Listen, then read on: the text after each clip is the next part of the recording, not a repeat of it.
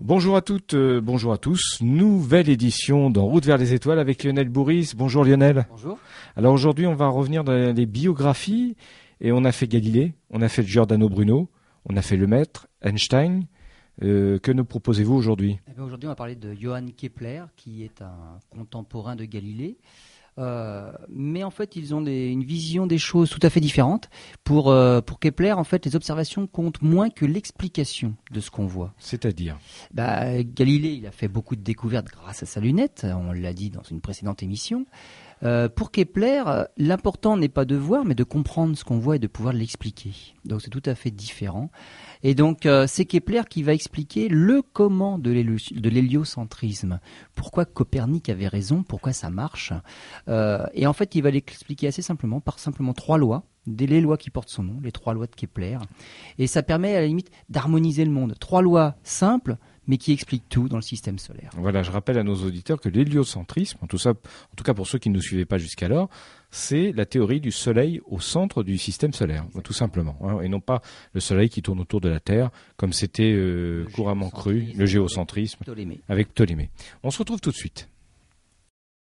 Alors Lionel, euh, nous reprenons le cours de cette émission et il y a quelques instants vous nous parliez de, de la façon de voir les choses de, Kepler qui était différente de d'autres personnes, de celle de Galilée, oui, tout à fait. Alors on va peut-être euh, commencer par mieux connaître le personnage et vous allez sans doute euh, nous rappeler un peu quel est son parcours pour en arriver jusqu'à ces théories. Tout à fait. Alors il est né le 27 décembre 1571 et on peut dire qu'il avait une sacrée famille. C'est une famille protestante, luthérienne. Euh, il est né à 7 mois, donc prématuré à 7 mois, et il a toujours été de santé très fragile. En fait, il était très chétif. Et à 3 ans, il a même contracté la petite vérole. Euh, ce qui sera, ce ne sera pas sans conséquence parce que notamment il a gardé des séquelles euh, sur la vue. Donc il a eu gardé une vue très affaiblie, ce qui n'est pas extraordinaire pour l'astronomie, on peut le dire. Et c'est pour ça qu'il ne fera lui-même pas tellement d'observations par la suite. Ça n'avait pas aussi des répercussions sur neurologique aussi la petite vérole bah oui. Hein, bah aussi, d'accord. Alors lui a été donc, on va dire, très affecté au niveau santé, mais sa famille aussi était assez particulière. Euh, son père était mercenaire dans l'armée du duc de Württemberg. Et en fait, il était euh, tellement souvent en campagne qu'il était assez rarement présent à la maison. Et sa mère euh, n'est pas en reste.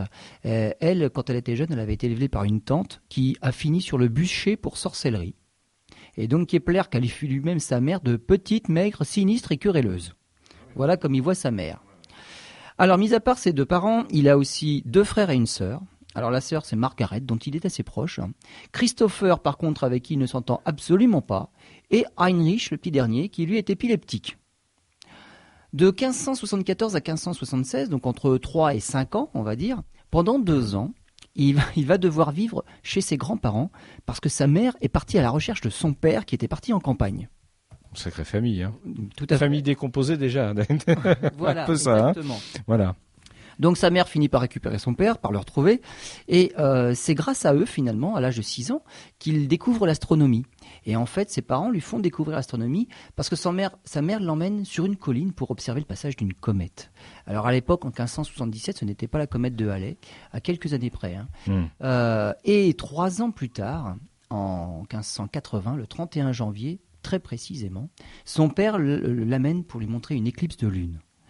Et alors, les éclipses de lune sont un phénomène qui est euh, assez intéressant parce que la, lune prend une teinte rougée. Oui. ocre, ocre, oui. c'est un phénomène que, que, Kepler expliquera plus tard dans, dans, un de ses ouvrages sur l'optique. Et alors, pourquoi la Lune est rouge? Parce que ce qui est intéressant, c'est un scientifique. Et d'ailleurs, entre parenthèses, c'est superbe, hein, en général. Voilà, alors, on va donner l'explication. Oui, allons-y. Les, scientifiques et ceux qui sont curieux, ils se posent toujours les questions pourquoi? Pourquoi? Donc, quand on observe une éclipse de lune, c'est que la lune entre dans le cône d'ombre de la Terre, c'est-à-dire que la Terre passe entre la, la, lune et le Soleil, et donc de la lune, en fait, on a une éclipse de Soleil. Donc, la Terre empêche les rayons du Soleil d'arriver sur la lune, et donc là, on se dit, mais alors pourquoi elle est rouge puisqu'il n'y a aucun rayon du soleil qui arrive sur la Lune Est-ce que c'est un rapport, par exemple, la même, le même phénomène que les levées et les couchers de soleil? Bah Exactement. En fait, ça ne devient rouge que parce que la Terre possède une atmosphère. D'accord. Et donc, le soleil, qui lui est bien de l'autre côté, a ses rayons qui sont quand même réfractés donc au sens optique du terme. Les rayons sont déviés par l'atmosphère, ils sont absorbés et rediffusés, ils sont réfractés par l'atmosphère de la Terre. Et qu'est-ce qui se passe lorsque le Soleil se couche sur la Terre au moment du crépuscule? Eh bien, on voit bien qu'il rougit. Le Soleil rougit. Eh bien, si on est sur la Lune, c'est le même phénomène. C'est le même phénomène. Qu'est-ce qu'on observe? Tout autour de la Terre, la Terre cache bien les rayons du Soleil, mais tout autour, la fine atmosphère autour de la Terre envoie tous les rayons rougis. En fait, c'est comme si de la Lune on était éclairé par tous les couchers de soleil du tour de la Terre. Donc on voit un anneau rougeâtre. Tout autour de la Terre, c'est l'atmosphère de la Terre. Et donc voilà pourquoi la Lune est rouge au moment des éclipses de Lune. C'est intéressant à savoir. Alors, il est, là, il n'avait pas compris, hein, à cet âge-là, il avait, il avait 9 ans, donc il n'avait pas compris le phénomène, mais en tout cas, ça lui avait éveillé la curiosité. Il cherchera une explication, voilà. Quand on est curieux de quelque chose, après on cherche les explications. Alors soit on les trouve, nous on a beaucoup d'explications dans beaucoup de choses, on a de la solution directe. Bah lui, il a fallu qu'il l'explique, qu'il cherche l'explication, et donc il, s'intéressera à l'optique, entre autres, pour expliquer notamment bah, le phénomène de réfraction de la lumière, pourquoi les couchers de soleil sont rouges, et donc pourquoi justement une éclipse de lune elle est rouge. Alors, on, va revenir quand même à, l'évolution de sa vie, parce que, a priori, euh, vous allez nous en parler dans quelques instants, euh, ce qu'il va faire ne le prédispose pas vraiment à devenir astronome, puisqu'il va être, euh, c'est ça, journalier agricole. Bah voilà, mais en fait, il a, il a commencé ses études, hein, il a fini son, ah, en plus. premier cycle, D'accord. en 1583, son premier cycle. Puis après, pendant deux ans, de 9 ans à 11 ans, il est employé comme journalier agricole, tout à fait. Il entre au séminaire protestant d'Adelberg l'année suivante, en 1584. 86 au séminaire supérieur. Donc on voit quand même, il est plutôt dans une, euh, dans une démarche plutôt dans le dans l'église. Voilà, il, est pour, il, voulait devenir pasteur en fait. Exactement. Donc en 89, il, il a un diplôme de fin d'études de l'université de Tübingen. Alors là, il a appris l'éthique, la dialectique, la rhétorique, le grec, l'hébreu, mais aussi l'astronomie, la physique, la théologie et les sciences humaines.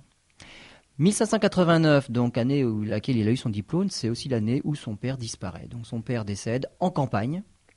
Euh, deux ans plus tard, il obtient une maîtrise et notamment, il avait comme prof de maths un astronome, Michael Meslin. Et Michael Meslin lui enseigne le système de Copernic. Alors, c'est un prof de maths intéressant parce qu'en fait, il fait de la pédagogie tout à fait différenciée. Hein, donc, c'est un terme, un terme moderne, on va dire. Pédagogie différenciée. Il réserve à ses meilleurs élèves l'enseignement de l'héliocentrisme et à tous les autres, qui ne sont pas considérés comme les meilleurs, eh bien, le géocentrisme. Voilà, donc voilà comment original. la pédagogie différenciée. Ah, oui, oui, les meilleurs, on les met réellement au goût du jour, c'est l'héliocentrisme pour eux. Puis pour les autres, bon, bah, la, la Inutile de, les, suffira. Inutile de les troubler, quoi. Exactement. Ils ne vont pas comprendre. C'est le géocentrisme. moi, je dirais que c'est l'enseignement, c'est élitiste. Ah bah tout à fait. Hein, c'est le moins qu'on puisse on dire. On garde les plus en difficulté dans l'ignorance. Voilà. Et les meilleurs, on leur apprend euh, la réalité du monde. De ce point de vue-là, les choses ont spécial. De ce point de vue-là, les choses n'ont pas beaucoup évolué. Ça dépend quand même des choses. Ça dépend. Oui, bien sûr. Et donc, euh, à la suite de quoi, donc, euh, Kepler projette de devenir ministre luthérien, mais juste à ce moment-là, l'école protestante de Graz cherche un prof de maths. Et donc, en 1594, il quitte Tübingen pour Graz il sera prof de maths. Et euh, à ce moment-là, il commence à publier des almanachs avec des prédictions astrologiques. Donc on verra euh, plus tard euh, l'astrologie et Kepler, mais l'astrologie, c'est ce qui lui permettra entre autres de pouvoir vivre il va vivre de ses prédictions astrologiques. On va, on va le consulter pour avoir des prédictions d'astrologie. Parce qu'à cette époque, rappelons-le peut-être à nos auditeurs, il n'y avait pas cette séparation aussi nette qu'on a aujourd'hui entre les astrologues et les astronomes. Voilà, en fait, c'était les astronomes, c'était ceux qui observaient le ciel et qui étudiaient les hmm. astres dans le ciel. Les astrologues étaient ceux qui voyaient une influence des astres sur la Terre et sur les êtres humains. Et dites-moi si j'ai tort, mais, scientifiquement parlant, pour on va dire pour ces deux catégories-là, ils y voyaient quelque chose de fondé. C'est-à-dire qu'il y avait autant de science dans l'astronomie. Voilà, je voulais vous l'entendre dire. Pour eux, en tout cas. Hein. Hmm. Donc par la suite, ça a un petit. Ça a bien changé maintenant. Hein. Et donc, ben, pour Kepler, ça ne dérangeait absolument pas d'étudier la position des astres, le mouvement des astres dans le ciel, et d'en déduire qu'ils avaient une influence sur le comportement humain. Donc, il a fait et il vivait de ses prédictions astrologiques. Très bien, je vous propose de faire une pause et on se retrouve pour la suite de la vie de ce grand personnage, euh, Kepler, et on va parler notamment euh, de son mariage dans quelques instants.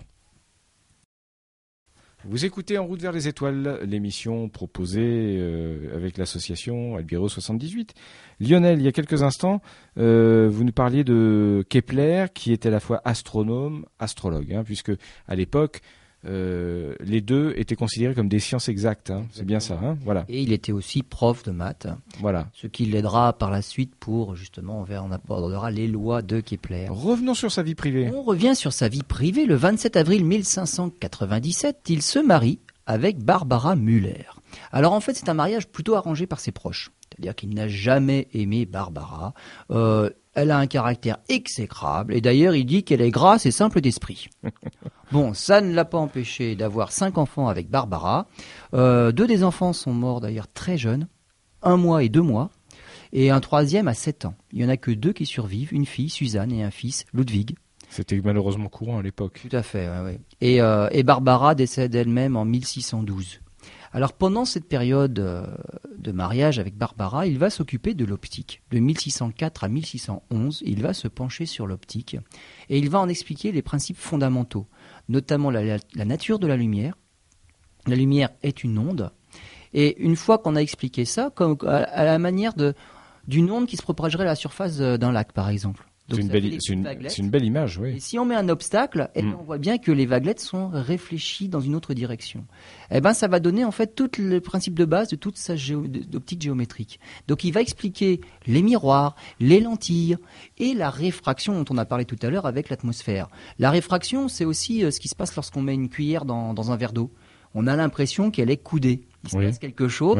Eh ben, entre ce qu'il y a dans l'air et ce qu'il y a dans l'eau, simplement à cause bah, de la réfraction, justement. il y a un indice de réfraction de l'eau qui n'est pas la même que dans l'air. Alors, il a expliqué la formation des images. Et là, c'est important, parce que c'est grâce à lui qu'on a compris comment fonctionnait la lunette de Galilée. Comment ça marche? En fait, quand on est astronome, on veut observer, on va dire, en assez gros, quelque chose qui est à l'infini. Et pour faire ça, il faut deux éléments. Il faut un objectif, et l'objectif n'a qu'une seule fonction, c'est faire une image réelle d'une certaine taille d'un objet qui est situé à l'infini. Oui, j'arrive à vous suivre. Un objet, on va dire, on peut considérer à l'infini, même la Lune qui est à 400 000 km, on peut la considérer comme à l'infini. Quand on fait la mise au point avec un appareil photo sur la Lune, bah, en gros la mise au point elle est à l'infini. Mm. Donc c'est un objet à l'infini, donc tous les rayons sont parallèles à l'axe de vision, et on en fait un objet, on va dire un objet réel. Cet objet-là, on ne peut pas encore le voir. Il faut une deuxième lentille. Donc la première lentille, c'est l'objectif de la lunette. C'est euh, ce qu'on a à l'avant. Sur les jumelles, c'est ce qu'il y a à l'avant. Ça, c'est l'objectif. Il faut une deuxième lentille qui, elle, va servir de loupe. Parce qu'en fait, l'image qu'on a obtenue est toute petite. Et il faut la grossir. Et donc, la deuxième lentille que l'on met par la suite, qui grossit cette image-là, permet de faire une mise au point nette. Et la deuxième lentille, ça s'appelle un oculaire. Donc pour les jumelles, il y a l'objectif à l'entrée, on voit bien la lentille, mais il y a aussi un oculaire à la sortie. Il y a une autre lentille. Sinon, on ne peut rien voir. Il en faut deux. Voilà, Il en faut deux. Avec une seule, c'est pas possible. L'image existe bien, mais elle est trop petite, on ne la voit pas. Il faut une deuxième lentille pour grossir la première, et ça fait loupe. Et à ce moment-là, on obtient une image d'un objet qui est situé à l'infini. Dites-moi parenthèse, mais l'œil, euh, il n'est pas conçu de la même façon à peu près? C'est pas tout à fait pareil, non L'œil, il, a à peu près ce qu'il faut. Voilà, c'est ça, hein, on est d'accord. Il y, a le cristallin, donc on a les lentilles déjà incorporées. Et on a l'objectif. Et alors l'objectif, voilà, on a la cornée, le cristallin, et en fait, on a avec, avec les muscles oculaires, on essaye de former l'image, de faire la mise au point sur la rétine. D'accord, voilà, c'est juste une parenthèse. Si on hein, n'arrive pas à faire la mise au point, on voit flou. D'accord, donc c'est le même principe qu'une lunette. Mais exactement. D'accord. Et donc, il a expliqué ça, et donc ça a expliqué comment fonctionnait la lunette de Galilée. Ensuite, il a expliqué aussi, ben, le premier objectif, la lentille d'entrée de la lunette, finalement, elle ne servait qu'à faire focaliser les rayons de l'objet situé à l'infini. Autre chose qui peut faire focaliser des rayons, ce sont les miroirs. Et donc avec un miroir concave, on arrive tout à fait à faire la même chose qu'avec une lentille. Et donc ce sera le principe des télescopes qui, qui vont venir par la suite. Alors il a donné aussi la formule de réfraction. Alors, il y a une formule qui nous donne justement le coude de la cuillère. C'est-à-dire quand on plonge une cuillère dans l'eau, le coude ne se fait pas n'importe comment. Il y a un certain angle. Suivant la façon dont on, plonge la cuillère dans le verre d'eau, eh ben le coude va avoir une, certaine intensité. Oui, oui, bien sûr. Et donc ces angles-là, il a trouvé une formule. Alors c'est une formule simplifiée. Euh, c'est une formule qui démarche pour des très petits angles, c'est-à-dire quand on met la cuillère pratiquement verticalement où il n'y a pas trop de déformation. Voilà. euh, C'est une formule simplifiée. Voilà, si nos auditeurs peuvent faire en écoutant cette émission l'expérience. Ils remplissent un verre d'eau et ils mettent leur cuillère dedans. Et ils verront qu'il va se créer un angle. Sauf si la cuillère est verticale. D'accord. Si on la plonge verticalement, Mais si on l'incline- par rapport à la verticale est nul, Voilà. à ce moment-là, il se passe rien. Oui. C'est zéro comme angle d'incidence, c'est zéro comme angle de réfraction. Mais si on pose la cuillère Mais sur si le bord du verre, un petit peu, voilà. eh ben, le coude va être de plus en plus prononcé. Mm. Et Kepler a trouvé la formule qui permet de calculer cet angle, ce coude-là, en fonction d'un paramètre qu'on appelle l'indice de réfraction de l'eau. Et c'est bien parce qu'il y a deux milieux différents qu'il se passe quelque chose. Entre l'air et l'eau, entre l'air et le verre. Dans le verre, c'est exactement pareil. Je vois où vous voulez en venir. Mais il s'est quand même, on va dire, il s'est trompé à moitié. Il n'est pas allé trop loin dans son explication. Et ça, ça viendra plus, pa- plus, plus tard par deux personnes, Snell et Descartes. Et ce sera la formule de Descartes-Snell. Et en fait, il y a des sinus dans cette formule-là. Donc la formule qu'on apprend après au lycée, il y a des sinus dans l'histoire. Lui, il l'a simplifiée sans les sinus et elle n'est valable que pour des angles très petits parce que le sinus est égal à son angle pour des angles très petits. Donc ça marche. Il a expliqué la réfraction. Il a expliqué pourquoi justement la lumière était courbée et pourquoi bah, les rayons du soleil, par exemple, même s'il est situé derrière la Terre, pouvaient atteindre la Lune. C'est le même Ça principe. cette explication-là. D'accord. Donc voilà. Donc il a, pas, il a, il a publié donc des, des, des ouvrages sur l'optique pour expliquer tout ça. Euh, c'est donc lui qui a fini par donner le secret de la lunette de Galilée, euh, qui est arrivé simplement un an avant la fin de ses études sur l'optique. En 1613, donc un an après le décès de Barbara Müller, sa première femme, Sur Marie. il se remarie avec Suzanne Reutinger. Alors cette fois-ci, c'est un mariage heureux. Et ils ont sept enfants. Pas de chance, il y en a encore trois qui meurent également très tôt. En 1615, deux ans après son deuxième mariage, sa mère, qui est maintenant âgée de 68 ans, est elle-même accusée de sorcellerie. Donc je rappelle qu'elle avait été élevée par une tante qui avait fini sur le bûcher pour sorcellerie. Et là, c'est sa mère qui est elle-même accusée de sorcellerie. Et donc Kepler va passer six années à assurer sa défense à sa mère. Et elle passe 14 mois enfermée. Bon, finalement, elle va être déclarée libre de toute charge le 4 octobre 1621. Mais le problème, c'est que ça, ça lui a tellement coûté au niveau santé. Elle est affaiblie. Donc, c'est toutes ces années de procès, six ans de procès, que, eh ben, finalement, après six mois, six mois après son jugement, comme Elle décède. Elle, décède six mois plus Et tard. puis en plus, Donc, 14 mois, 14 mois d'enfermement. À Voilà. l'époque, c'était les cachots. euh, bon, enfin bref. C'était pas un endroit où il faisait bon. Non, pas vraiment. Donc, évidemment, on comprend pourquoi elle avait été affaiblie. Kepler. On va arriver donc à sa vision du système solaire. C'est la, la plus importante, oui, effectivement. Oui. On va commencer à en parler, puis on fera une petite pause après. Alors, ce qu'il faut voir, c'est que euh, en 1596, il, a, il publie, on, on- on trouve sa, sa vision du système solaire dans un premier ouvrage euh, qui s'appelle Mysterium Cosmographicum. Alors, c'est le mouvement des planètes. Alors, à l'époque, le mouvement des planètes, c'est toujours d'origine divine. Alors, mais, bon, avec Copernic, euh, la vision copernicienne, il veut répondre à trois questions. C'est pourquoi il y a six planètes? Pourquoi elles sont à telle distance du Soleil et pas d'autres, et la raison de leur vitesse. Donc, on veut bien que tout soit d'origine divine, mais on veut quand même des explications à plusieurs choses. Pourquoi la main invisible a organisé ça de telle façon? Exactement. Pourquoi les choses sont telles qu'elles sont? Hmm. C'est ça qu'il va chercher. Alors, à l'époque, euh, quelque chose qui était une pure coïncidence, six planètes et il existait des solides. Les solides sont des, sont des figures, des volumes. Il existait six solides, les, ce qu'on appelle les solides de Platon, qui sont des polyèdres réguliers. Alors les polyèdres réguliers, euh, ce sont des, des solides que l'on peut faire avec des polygones réguliers. Il y a le carré. Par exemple, avec six carrés, on peut faire un cube. Donc le cube fait partie des polyèdres réguliers. Avec quatre triangles, on peut faire ce qu'on appelle une pyramide, un tétraèdre. Et donc il y a comme ça des, des- polyèdres réguliers. Il n'y en a pas beaucoup. hein. Il y en a cinq polyèdres réguliers. On en a découvert ensuite, par la suite, des particuliers, mais on va à 5-6. Et donc ça correspond pile au nombre de planètes connues à l'époque. Donc ce n'est pas une pure coïncidence, évidemment c'est fait pour, c'est normal. Et donc Kepler va un petit peu se fourvoyer au début de son, son explication du système solaire, du fonctionnement du système solaire, parce qu'il va quand même s'attacher un peu trop précisément au polyèdre de Platon. Voilà, ça va le faire partir sur une mauvaise piste. Exactement. On retrouve Kepler dans quelques instants. Lionel, euh, nous voici repartis à la découverte de Kepler. Alors, il y a quelques instants, vous nous expliquiez qu'il avait trouvé une méthode pour comprendre quelle était la vitesse des, des planètes, pourquoi elles étaient à tel endroit, etc., etc grâce à des figures euh, géométriques, c'est bien ça En tout cas, il a trouvé euh, l'explication pour les distances. Pour les distances. Non pas pour euh, le, enfin le nombre aussi, mais en tout cas pas pour les vitesses. Pour les, en tout cas, pour les distances. Pour les distances. Pour le nombre, je, je, voulais aller, je voulais aller trop vite alors. Parce qu'il existe justement les polyèdres. Alors. Juste une petite image. On va prendre le cube, c'est un polyèdre qui est relativement facile, et on imagine un cube autour duquel on pourrait mettre une sphère. Une sphère qui toucherait juste les huit sommets du cube. Donc on appelle ça une sphère circonscrite. Donc on voit bien que la sphère, elle a une taille particulière qui correspond bah, au cube qu'on a choisi. Bien sûr. Euh, et la taille de cette sphère dépend de la taille du cube. D'accord? Si je prends le tétraèdre, donc cette espèce de pyramide à, face triangulaire, je peux aussi faire une sphère circonscrite au tétraèdre. Mais la taille de, la, de cette sphère-là, qui se trouve autour du tétraèdre n'aura pas la même proportion que celle qu'on arrive à circonscrire autour du cube. Donc on voit bien qu'à chaque polyèdre correspond une taille de sphère particulière.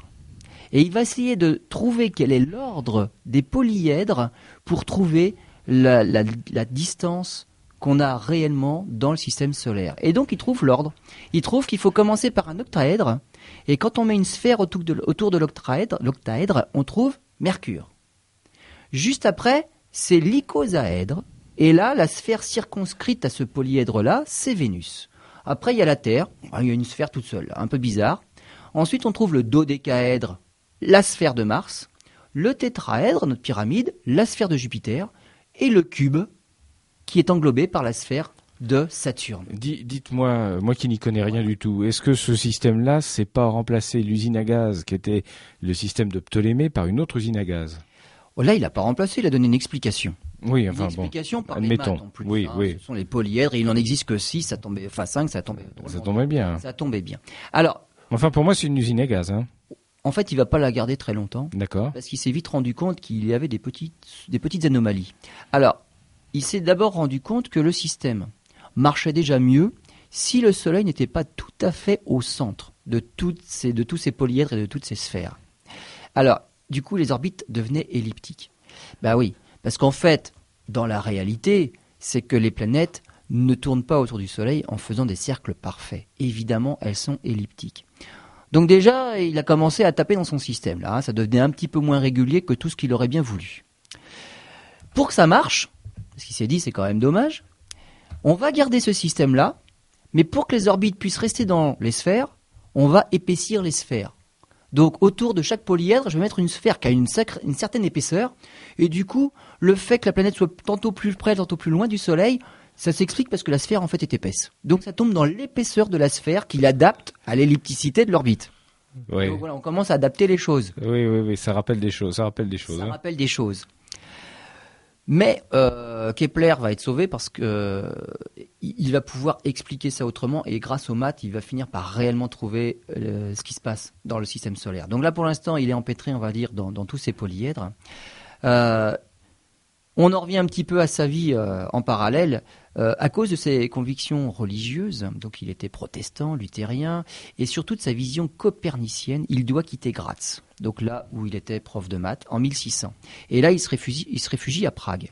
Et à Prague, il est invité par un astronome. Dont nous avons déjà parlé. Ah, bien sûr. Tycho Brahe. Tycho Brahe oui. Et Kepler devient l'assistant de Tycho Brahe.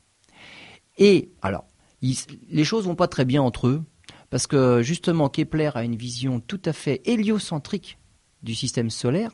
Donc lui, il est copernicien tout à fait dans l'âme, alors que Tycho Brahe, lui, n'évolue pas aussi vite. Et pour Tycho Brahe, euh, c'est la Terre qui tourne, qui, est bien au centre du système solaire. Le Soleil tourne autour de la Terre, mais toutes les planètes tournent autour du Soleil. Donc c'est un pseudo système euh, géocentrique, mais quand même avec tout le monde qui tourne autour du Soleil. Donc, bon, Tycho Brahe n'a pas voulu trop modifier les choses, il n'a pas voulu chambouler complètement la vision qu'on avait du système solaire. Et donc, comme Kepler, lui, voulait absolument que ce soit le Soleil et que tout tourne autour du Soleil, bon, les relations étaient un peu houleuses entre Kepler et Tycho Brahe. Et Kepler euh, a rapidement, s'est rapidement euh, rendu compte que, par contre, Tycho Brahe était un excellent observateur. Il avait un nombre de mesures, une documentation de mesures extrêmement précise. Et très précieuses, mais en tout cas pour Kepler, il ne sait absolument pas les exploiter. Euh, Tycho Brahe a demandé à Kepler de calculer l'orbite de Mars de manière très précise. Kepler était assez fort en maths. Et euh, Tycho Brahe avait surtout remarqué une excentricité dans l'orbite de Mars. C'est-à-dire une anomalie. Voilà. C'est bizarre. Euh, Tycho Brahe avait remarqué quelque chose aussi, c'est la rétrogradation de Mars. Alors, qu'est-ce que ça veut dire ce, terme rétrogradation? Toutes les planètes tournent autour du Soleil dans le même sens, mais elles n'y vont pas à la même vitesse. C'est-à-dire que la Terre tourne plus vite autour du Soleil que Mars, qui est la planète immédiatement supérieure. Et donc ça veut dire qu'à un moment, lorsqu'on rattrape Mars sur son orbite, enfin nous sur la nôtre, Mars sur la sienne, quand on rattrape Mars, on a l'impression dans le ciel que Mars part en arrière. Voilà, c'est un effet d'optique. Rétrogradation. Voilà. Et ça, c'était bizarre. On l'expliquait pas. Ça s'explique parce que les planètes ne vont pas à la même vitesse. Donc Kepler a étudié de manière très précise le, mouvement de Mars. Et d'ailleurs, celui qui étudiait à ce moment-là le mouvement de Mars, on l'a mis pour étudier le mouvement de la Lune. Et on a préféré mettre Kepler à la place. Un an plus tard, 1601, mort de Tycho Brahe. Donc Kepler devient. Il va prendre sa place, oui, voilà, c'est ça, oui. À Prague. Il devient même mathématicien impérial à la cour de Rodolphe II. Alors Kepler va faire son possible pour récupérer tous les documents de Tycho Brahe. Mais alors là, il va se heurter à de sacrés problèmes envers les héritiers de Tycho Brahe, qui ne voulaient absolument rien lui donner. Pour eux, c'était euh, une propriété de la famille Tycho Brahe, et Kepler n'y avait pas accès. Il n'avait pas un sens euh, scientifique euh, développé. Alors, il y avait le sens de la propriété de ce que exactement, intellectuel. Alors, Kepler pratiquement hmm. a dérobé. Il en est pratiquement arrivé à, voler, les documents de Tycho Brahe. bon, finalement, ça va s'arranger avec les héritiers de Tycho Brahe, qui, en contrepartie, demanderont d'avoir un regard sur toutes les publications et ils demanderont de rajouter des préfaces et des introductions dans tous ces livres pour expliquer à la mémoire de c'était bien, Tycho Brahe. Voilà. Donc il y a, y tout un bon une histoire avec la famille de Tycho Brahe et Kepler. Mesquinerie. Hein. Grâce à donc tout ce qu'il avait euh, observé sur l'orbite de Mars, Kepler va découvrir ces fameuses lois. Et donc on estimait à l'origine qu'il lui aurait fallu que quelques semaines pour accomplir sa tâche et pour réellement découvrir toutes les petites imperfections et en fait réellement l'orbite de Mars. Il a mis six ans. Il a mis six ans, tout ça. Et pendant ces six années, en fait, il a découvert les deux premières lois qui portent son nom. Alors la première loi, c'est les orbites tournent autour du Soleil sur des orbites elliptiques. Et la deuxième loi, c'est la loi des vitesses aréolaires constantes. Alors, qu'est-ce que c'est ça? Oui, Aréolaire, c'est de la famille des, des, airs. Mais alors, avant de revenir à cette définition de, vitesse aréolaire, on revient quand même, on explique des notions simples, mais qu'il faut. Euh, l'orbite elliptique, c'est c'est pas un cercle en fait. C'est pas un cercle. On va dire c'est un cercle aplati, c'est un ovale. C'est ovale, un ballon de rugby. Voilà, c'est un ballon de rugby. Et la propriété d'une ellipse, hmm. c'est qu'elle n'a pas un centre, mais elle a deux foyers. Euh, pour tracer une ellipse, en fait, il faut planter deux piquets, mmh. enrouler une corde autour des deux piquets, et en fait, avec un crayon, on arrive à faire le tour des deux piquets et on trace une ellipse comme ça. D'accord. Et donc, il faut deux foyers. Et comme par hasard, le Soleil occupe l'un des foyers. Et comme les foyers ne sont pas au centre, et eh bien, il y a un moment où la planète est plus près du Soleil, on appelle ça le périhélie. Hmm. Et à un moment où la planète est le plus loin du Soleil, c'est l'aphélie. Voilà. Donc il y a une position où la planète est le plus proche, position où la planète est Alors maintenant, venons-en à la définition de la vitesse aréolaire. La deuxième loi de Kepler, c'est les vitesses aréolaires constantes. Alors ça, c'est c'est la loi des airs. On appelle ça la loi des airs aussi. Et c'est ce qui explique pourquoi une planète va plus vite quand elle est plus proche et plus loin quand elle est plus lointaine. Et plus lentement quand elle est plus lointaine. Euh, on imagine, bah pareil, qu'il y aurait une grande ficelle attachée du Soleil à la planète.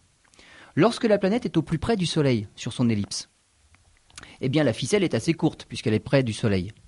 Et lorsqu'elle tourne, on va dire en un jour, elle parcourt une distance sur son orbite et la ficelle balaye une certaine aire, qui est un secteur, on va dire. C'est un triangle, mais avec la partie arrondie de l'orbite, un certain secteur. Donc, en un jour, elle a, parcouru une certaine aire, elle a balayé une certaine aire. La loi des airs dit que chaque jour, cette aire-là doit être constante. Ce qui veut dire qu'à l'opposé, lorsqu'elle est au plus loin, la ficelle est très très très grande pour aller du Soleil jusqu'à la planète. Mais l'air parcouru par la ficelle en un jour doit être la même. Ça veut dire qu'au bout de l'orbite, la planète a pratiquement pas bougé parce que par contre, elle est très loin. Donc on balaye des, des aires drôlement plus longues. Donc la loi des airs, c'est les surfaces balayées par le rayon vecteur de la planète au Soleil sont constantes, sont les mêmes dans le même laps de temps. Et ça, ça dit simplement que plus une planète est proche du Soleil, plus elle va vite, plus elle est loin, moins elle va vite. C'est ça que ça veut dire. C'est comme une fronde. Vous imaginez euh, un lanceur de marteau qui aurait un marteau avec un tout petit levier, il va tourner beaucoup plus vite qu'un marteau avec un grand levier.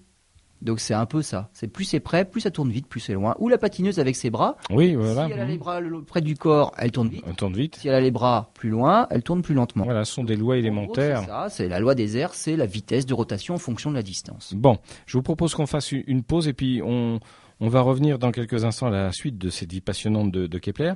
Sachons d'ores et déjà qu'en 1609, il va publier ses lois dans Astronomia Nova. Exactement. Hein, c'est un ouvrage Astronomia Nova pour les latinistes distingués que nous sommes euh, et que vous êtes auditeurs, vous avez parfaitement compris. On se retrouve dans quelques instants. Dernière partie de cette émission. Alors euh, euh, Lionel, euh, c'est vrai qu'on s'est attardé sur sur des points importants. Euh, on le disait à l'instant, en 1609, il va publier ces deux lois dans Astronomia Nova, c'est-à-dire euh, la loi des orbites elliptiques et la loi concernant la vitesse aréolaire constante. Exactement. Voilà. Dans, dans ce, dans ce livre-là, d'ailleurs, qui comporte 70 chapitres, il va pas faire que ça, euh, parce qu'il publie notamment aussi euh, toutes les mesures, les démarches, les erreurs qui lui ont permis d'aboutir aux deux premières lois. Donc c'est vraiment une démarche scientifique et il explique tout. Il dit pas simplement j'ai trouvé ça, c'est comme ça. Il dit ce qu'il a fait, comment il l'a fait et pourquoi il en est arrivé là. Et euh, surtout, ce qu'il va dire, c'est que l'origine de la force, il va dire c'est une force qui est quasi magnétique. C'est-à-dire que les planètes qui tournent autour du Soleil, il va dire c'est quasi magnétique. Et ça, ça aura une grande influence parce que puisque c'est quasi magnétique, ça veut dire que c'est physique et non plus d'origine divine. Et là, ça change beaucoup de choses. Il va se faire des Ça ennemis. devient vraiment de la physique. On Oui. a expliqué les choses. Il n'y a pas juste à accepter que ce soit juste une origine divine. Il y a une explication. Alors 1618, il publie sa troisième loi. Oui, mais alors avant, Ah pendant qu'il travaille sur ces deux premières lois, il observe quelque chose, une supernova. 1604-1605, une supernova. Et ça, c'est important aussi, parce que malheureusement pour nous, c'est la dernière supernova qui a été visible à l'œil nu.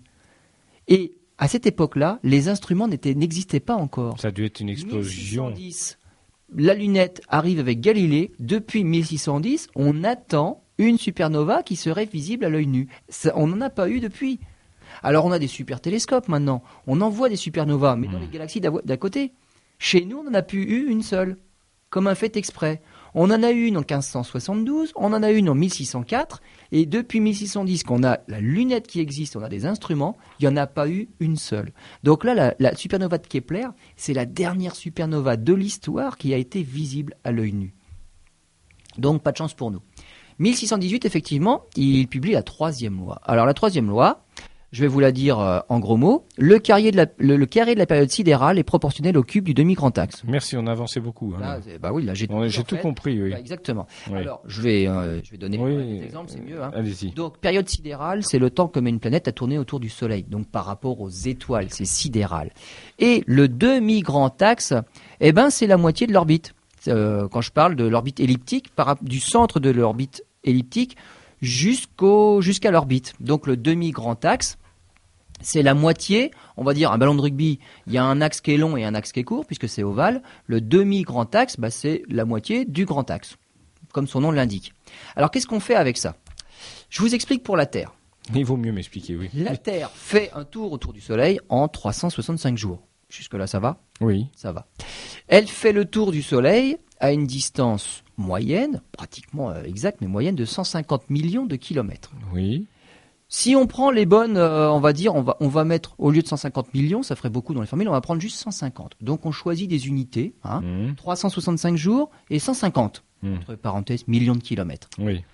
Sa, sa loi dit, si je mets le 365 jours au carré, et si je mets le 150 au cube, si je divise le 150 au cube par le 365 au carré, Carré. je trouve 25,3 Oui. pour Et, la al- Terre. et alors? Jusque-là, ça va? Oui. Je trouve un jusque- nombre.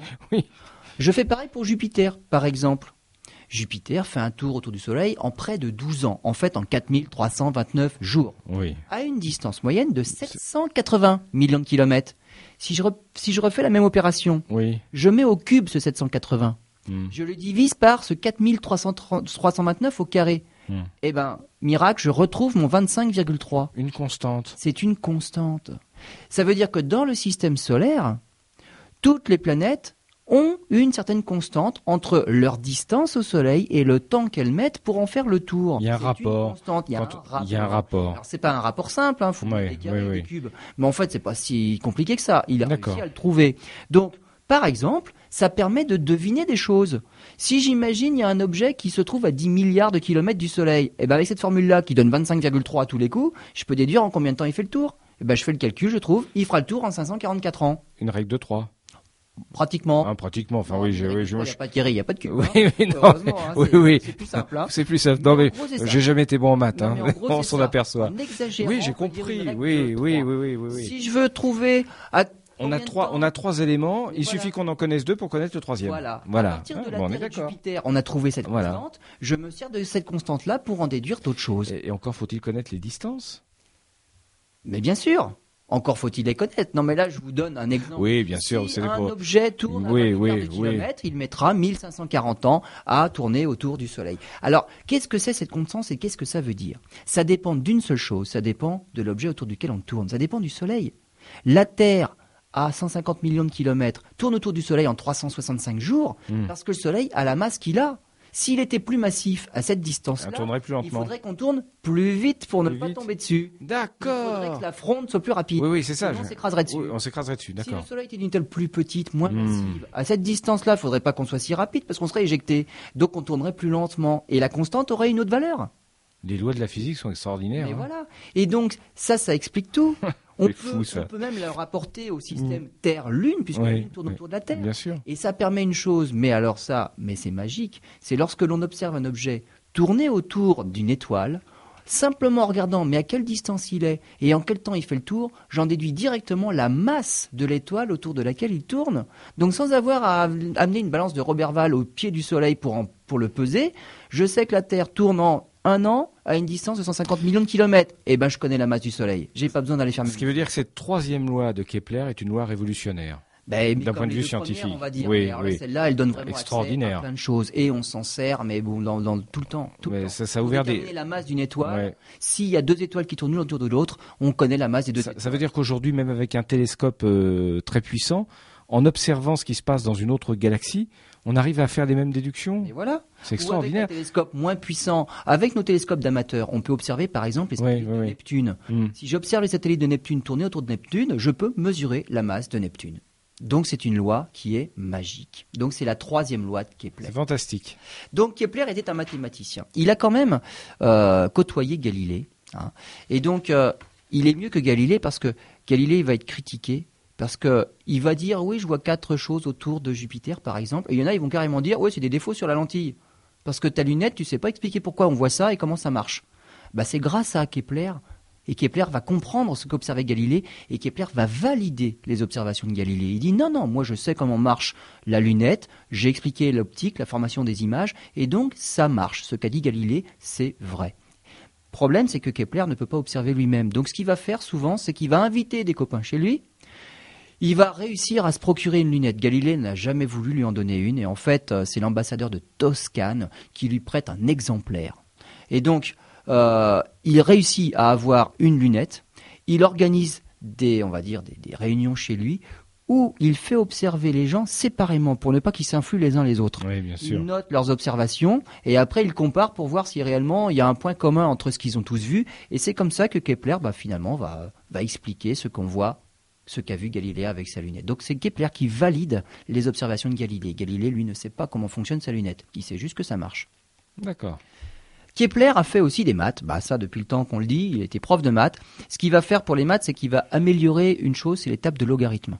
Il y a beaucoup de choses qui marchent euh, avec les logarithmes simplement parce que euh, les capteurs euh, du corps fonctionnent, réagissent en fonction du logarithme de la sensation, de la stimulation. C'est-à-dire que par exemple pour les oreilles, on parle de décibels. L'échelle des décibels est une échelle logarithmique. C'est-à-dire qu'il faut vraiment qu'un son soit très très très très fort pour que ça augmente en, en intensité, enfin en tout cas en- dans ce qu'on sent. Donc, euh, donc tout marche en fonction du logarithme et donc c'est pour ça qu'il faut des logarithmes partout. Les logarithmes à l'époque, il n'y avait pas de calculatrice pour les donner, donc il fallait améliorer les tables de logarithmes pour les calculs.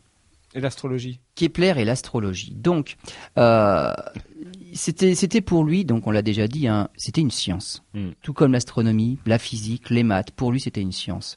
Et il était tout à fait convaincu que les planètes avaient une influence sur l'homme et même sur la météorologie. hein. Donc le temps qu'il faisait, c'était dû aux astres et donc c'était bien, c'est qu'on pouvait le prévoir. Donc il a fait des prédictions et surtout que ces, ces prédictions pour pour certaines et pour même des, des prédictions importantes se sont réalisées. Donc évidemment, ça, ça a contribué à valider ce- ces prédictions astrologiques. Notamment, par exemple, il avait prédit un soulèvement de population en 1595 et une invasion turque et un hiver rigoureux. Ah bah ça c'était vrai, ça s'est passé. Euh, L'horoscope du général Albrecht von Wallenstein. Il a dit dans son horoscope à la fin, son horoscope se termine par un violent événement en 1634. Ah oui, Ah bah, le effectivement. pauvre, il a été assassiné le 24 février 1600. Il n'a pu- il n'a pas pu- Il n'a pas pu constater. Non, bah voilà, mais ça s'est ça s'est révélé. Ce n'est vrai. Mais par contre, alors Kepler, ce qu'il fait, c'est que l'astrologie pour lui, c'est quand même une science exacte avec laquelle il ne faut pas faire n'importe quoi. Donc, elle est réservée à l'élite de ceux qui peuvent réellement faire des prédictions. Et donc, il est tout à fait contre l'astrologie populaire. Il est même contre euh, les positions du zodiaque. Pour lui, ça ne veut rien dire. Donc, les seuls astrologues véritables sont les scientifiques comme lui, les savants comme lui, qui sont capables de faire des vraies prédictions. Pour les autres, ce sont des charlots. Ça reste à discuter, bien sûr. Alors, il, il a été aussi, vous dites, un précurseur de la science-fiction. Exactement. Et en fait, il a, il a écrit un livre qui sera publié qu'en 1900 1630. En fait, c'est par son fils, parce qu'en fait, il sera publié à titre posthume. Il est Hmm. mort en 1630 aussi. Donc, à titre posthume, son livre de science-fiction sera publié. Et en fait, dans ce livre, pourquoi c'est science-fiction? Bah, En gros, il va expliquer la doctrine copernicienne, mais pour un observateur positionné sur la Lune. Euh, pourquoi ça? Parce que le, ce qu'on a reproché à la doctrine copernicienne, c'est que la Terre tourne autour du Soleil. Oui, mais on la sent pas tourner. C'est un gros problème. Hmm. Et donc, il a mis un personnage sur la Lune pour observer la Terre de loin. C'est plus facile pour expliquer les choses. C'est en cela que c'est un livre de science-fiction. D'accord. Voilà. Donc Et- il meurt en 1630, on vient de le dire, avant la publication de son livre. En 1632, pendant la guerre de 30 ans, en fait, sa tombe est détruite par la- l'armée suédoise. Et même ses travaux ne sont retrouvés qu'en 1773, donc très tard. Et Ils ont été récupérés par Catherine II de Russie. Et actuellement, il se trouve à l'observatoire de Pulkovo, à Saint-Pétersbourg, en Russie. Donc, Kepler, on peut le dire, est aussi important dans l'évolution des sciences, euh, de la physique, que, que ne le fut euh, euh, Galilée. Voilà. Alors pourquoi D'une manière différente, vous l'avez expliqué tout au long de cette émission. Mais Kepler a, a- a moins de renommée que Galilée. Oui. euh, excepté dans le monde scientifique quand même les lois de Kepler, donc les astronomes Mm. en parlent beaucoup des lois de Kepler. Mais Galilée, c'est vraiment dans, dans, dans, dans les, vraiment dans la population, tout le monde connaît Galilée, on connaît moins Kepler, parce que Galilée était beaucoup plus compréhensible dans ses explications que Kepler. Mm. Galilée était nettement mieux pédagogue. Quand on lit du Galilée, on comprend tout ce qu'il veut dire. Quand on lit du Kepler, faut s'accrocher, c'est assez ardu. Euh, il explique dans, un langage assez difficile à, suivre. Donc Kepler n'est pas un bon pédagogue, mais il explique beaucoup de choses. Donc c'est un excellent savant. Il a fait avancer les choses, mais ça n'a pas contribué à populariser l'astronomie. Eh bien voilà, aujourd'hui on a réparé un peu cet oubli. Euh, merci Lionel pour cette passionnante biographie. On se retrouve prochainement pour un nouveau numéro d'En route vers les étoiles. Au revoir.